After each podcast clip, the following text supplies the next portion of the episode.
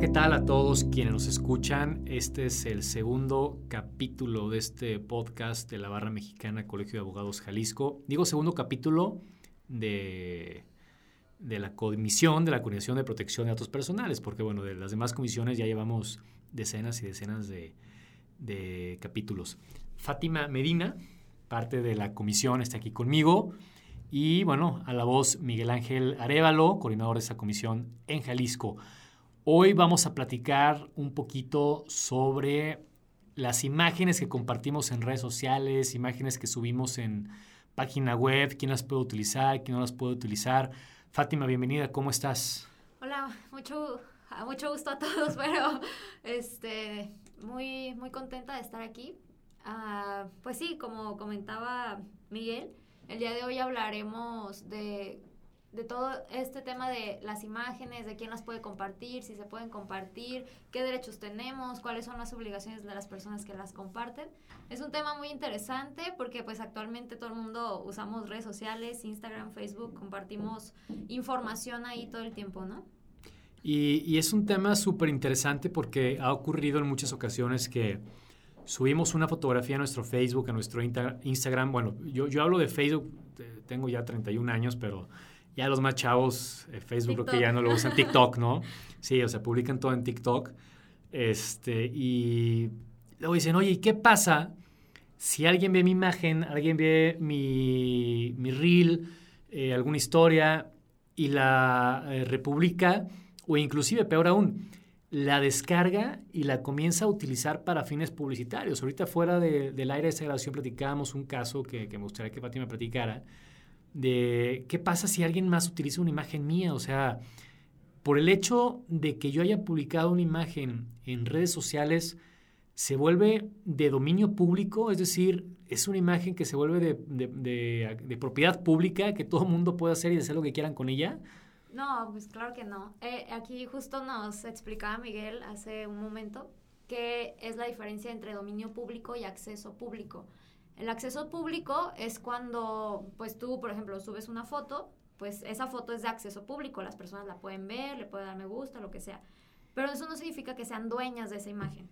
Entonces, eh, ahí está como, ahí es donde radica la diferencia entre acceso y dominio. El dominio, pues siempre va a ser de la persona o del titular que tiene esa imagen, pero pues el acceso pues la puede ver cualquier persona. Eso no significa que la puedan descargar o utilizar para otros fines. Aquí en ese tema tal vez entraremos un poquito en, materia de derechos de autor. No quiero entrar porque, bueno, ese es, tema de otra comisión, aunque sí va relacionado lo nuestro con, con, esto, que es la propiedad de una imagen, quién la tiene. Y bueno, como decía Fátima, el tema del acceso o el conocimiento público no conlleva el dominio público de la propia imagen, ¿no? Entendamos que los derechos patrimoniales de una fotografía, por ejemplo, pueden ser de varias personas, puede ser tanto de él o la modelo que aparece en la fotografía, así como del fotógrafo, de la persona que haya editado la fotografía, que la haya procesado. Entonces pueden haber varios copropietarios en una imagen. Eh, como tip o recomendación siempre es, si contratan a un fotógrafo, firmen ustedes un contrato en donde se establezca que las imágenes son obra por encargo.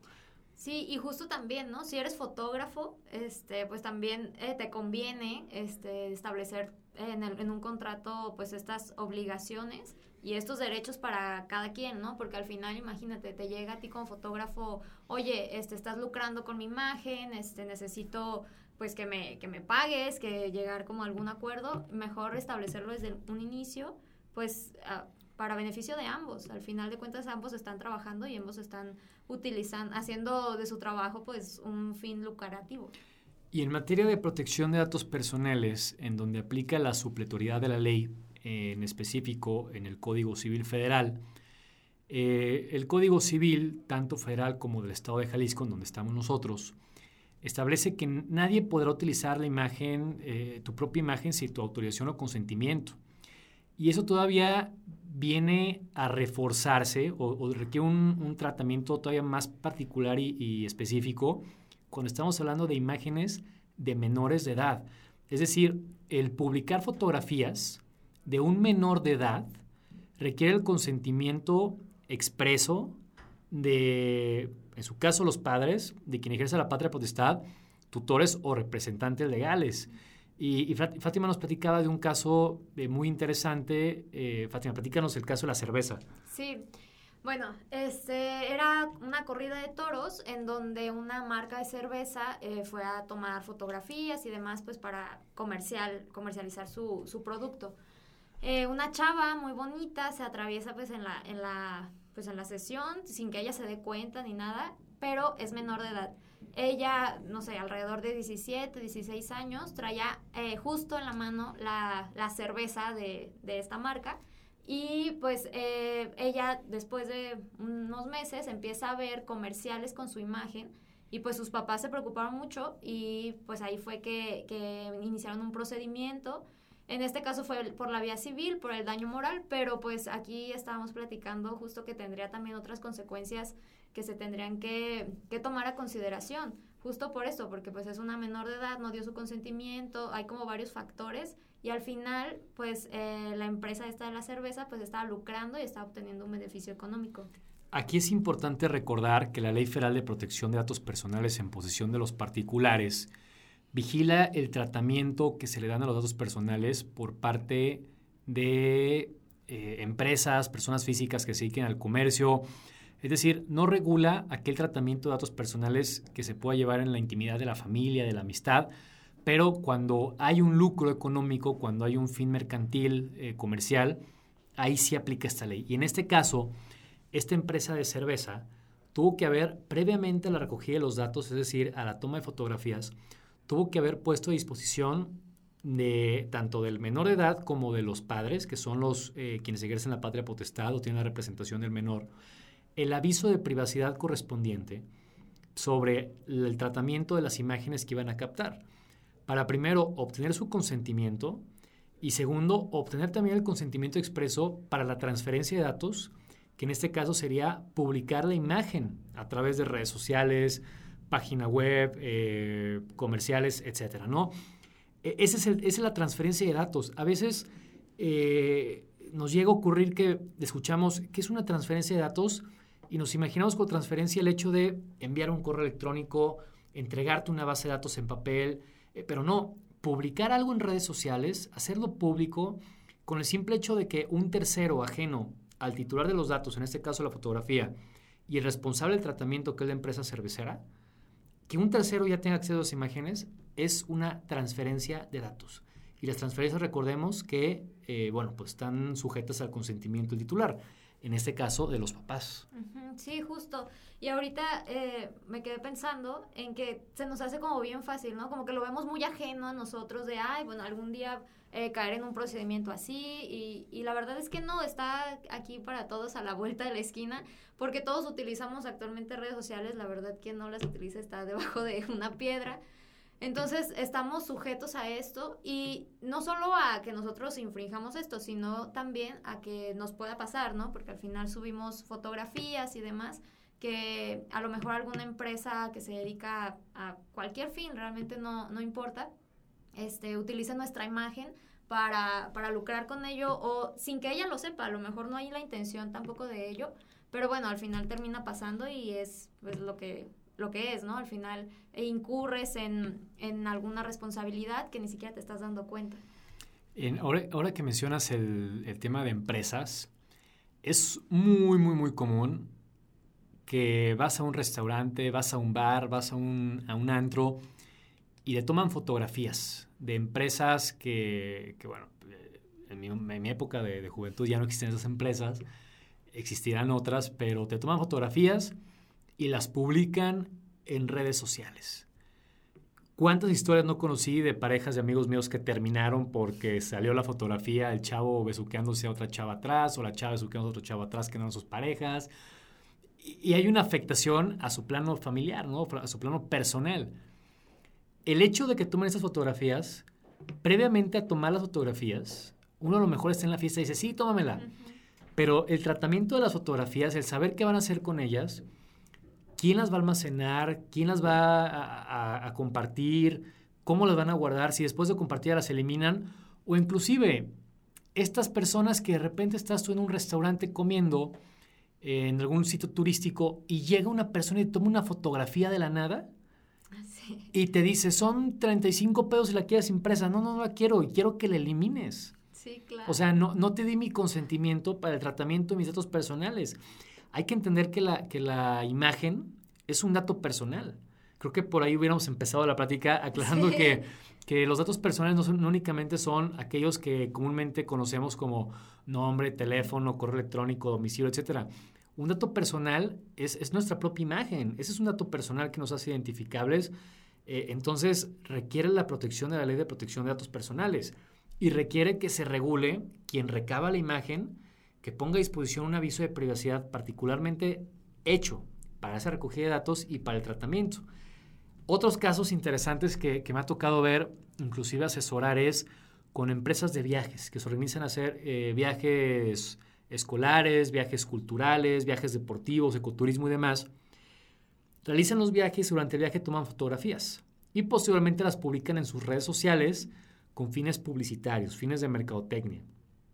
Si alguien de los que aparecen en esa- fotografía no dio su consentimiento expreso para que transfirieran sus datos de esa manera y fueran de, de- conocimiento público en una red social, en una página de internet o demás, se tendrán que tomar medidas como por ejemplo, oye, pues ¿qué pasa si en una fotografía de 10 personas una no me dio su consentimiento? Bueno, tendrás que pixelear la imagen de la persona a fin de que no se pueda reconocer. No, pero es que eso va a hacer que se vea muy fea la foto. Pues lo siento, entonces, previo a tomar la fotografía, tuviste que haber puesto a disposición el aviso de privacidad, le- haberles dicho para qué vas a tratar sus datos, y si esa persona te dijo que no quería, simplemente le invitas a que se retire de la foto, tomas la foto de aquellas personas que te consintieron la- el tratamiento de sus datos, de su imagen, y listo, no hay problema. Pero ese es un tema súper común también. Sí, claro que no pasa. Otro tema que ahorita platicando esto me viene a la mente es que, es decir, o sea, si tú estás en un restaurante, en un bar, lo que sea, llegan y toman la foto, pues a lo mejor ahí tú tampoco ya estás en tus cinco sentidos y podrías caer en un vicio, ¿no? Un vicio de Alguien, alguien, al- alguien se está descubriendo sola. No, no, no, o sea, pues es es súper común con en los chavos. Pero tampoco es que lleguen y te digan, ay, fírmame un aviso de privacidad antes de que te tome la foto. O sea, y si eso ocurriera también eh, es este tema, ¿no? Entonces, no estoy en mis cinco sentidos, no sé si tengo eh, consentimiento, si esto de consentimiento está, no está viciado, ¿no? Eh, Esto eh, quiero creer que ocurre por un tema cultural en México. Lamentablemente en México no tenemos eh, una cultura de la legalidad, no hay una cultura de la prevención jurídica. En México visitamos al abogado y al doctor hasta que ya nos duele la cabeza o ya tenemos a la autoridad afuera que nos embargar, ¿no? Por poner algunos ejemplos. Entonces, yo no veo, por ejemplo, ni, ni, ni me puedo imaginar que en Europa, en donde el Reglamento General de Protección de Datos Personales pues es, es la, la ley madre y la ley que acobija todas las leyes globales y todas quieren ser como ella, eh, yo no veo que en Europa estés en un restaurante, en un bar y llegan y te toman una fotografía. No, claro que no. Porque se meten en un problema, no, no, no, no, no. Inclusive, voy a hacer un pequeño spoiler del próximo capítulo que vamos a tener dentro de un mes aquí en la barra. Vamos a hablar sobre la regulación de datos personales en tema de recursos humanos. ¿Qué, qué hacemos con las fotografías de los empleados, las imágenes que se graban en las cámaras de bioseguridad y demás? Eh, Entonces, eh, aquí yo no veo que, que, que estemos cercanos a comenzar a cambiar esas prácticas, que si bien son prácticas muy viejas y a lo mejor a algunos les parecerán muy bonitas, el que vayas a algún lugar y tomen una foto y te la den impresa, a mí en lo particular no me gusta ya todo el mundo, o bueno, eh, la mayoría de las personas cargan con un teléfono que tiene una cámara incluida y pueden recordar el momento con sus propios celulares, ¿no?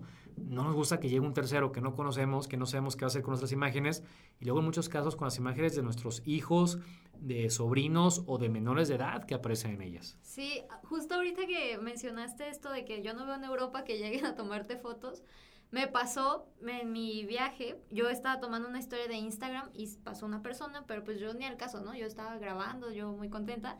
La persona llega y me dice, oye, ¿estás grabando? Y yo, ah, sí. Y me dice, ay, es que yo no quiero salir en eso. Y dije, ¡ay! Me, me dio hasta vergüenza. Dije, no, pues discúlpame, lo siento. Y pues ya ahí le dije, mira, ya quedó borrada, perdón. Que, que ahí, mira, es, Fátima, es una muy buena entrada, no sé si lo hiciste adrede o no, es una muy buena entrada para el siguiente tema que vamos a platicar ahorita, que es hasta dónde llega el tema de, oye, ¿me estás grabando a mí o yo aparezco en una imagen en donde soy un segundo o tercer plano. Temas, por ejemplo, periodísticos, ¿no? Eh, inclusive la propia ley de protección de datos menciona que para ejercer el derecho de cancelación hay excepciones, ¿no? Y una de esas excepciones es que hay un tema de interés público de información pública. Eh, por ejemplo, el presidente de México no puede exigir que, que bajen, o el hijo eh, incómodo del presidente, que baje unas imágenes de él o de su casa porque pues, violan su privacidad. No, bueno, esto es un tema de interés público, interés nacional, entonces no se puede ejercer el derecho de cancelación de esas imágenes. Pero mm, platicabas ahorita un caso de una periodista eh, que se me hizo muy interesante y que va relacionado, no va directamente a lo que hablo de cuando alguien sale en un segundo o tercer plano en una imagen periodística, en una grabación en algún canal de televisión o demás, en donde evidentemente el plano o la grabación no va enfocada a esa persona, sino va enfocada al contexto en general y que se cruce una persona, bueno, pues no puedes llegar a exigirme que elimine porque no te estaba grabando a ti, tú pasaste y eres un segundo o tercer plano, muchas veces ni siquiera eh, claro te ves, ¿no? Te ves borroso. Pero en, el mismo tema periodístico hay un caso muy interesante que quiero que nos platiques, Fátima. Sí, bueno, estaba leyendo una sentencia en la que una periodista, eh, bueno, usaron un periódico le tomó fotos a una periodista en la playa desnuda y las publicaron como una nota periodística más. Entonces la periodista a ella alegaba de que, oye, es que esta es, es mi imagen, es mi privacidad, yo no estaba trabajando, yo estaba en un, con familia, con amigos, y, yo no quiero que esas imágenes se difundan, ¿no? Y, y esta, este, el periódico pues alegaba su libertad de expresión y pues que ellos pueden... Eh, por su giro, pues eh, difundir este tipo de información. Y bueno, al final, obviamente, la, la, sentencia fue a favor de la periodista, pero sí hubo una disputa muy interesante en la que se debatían derechos, porque decían, al final ambos son derechos humanos y hasta qué punto los podemos limitar.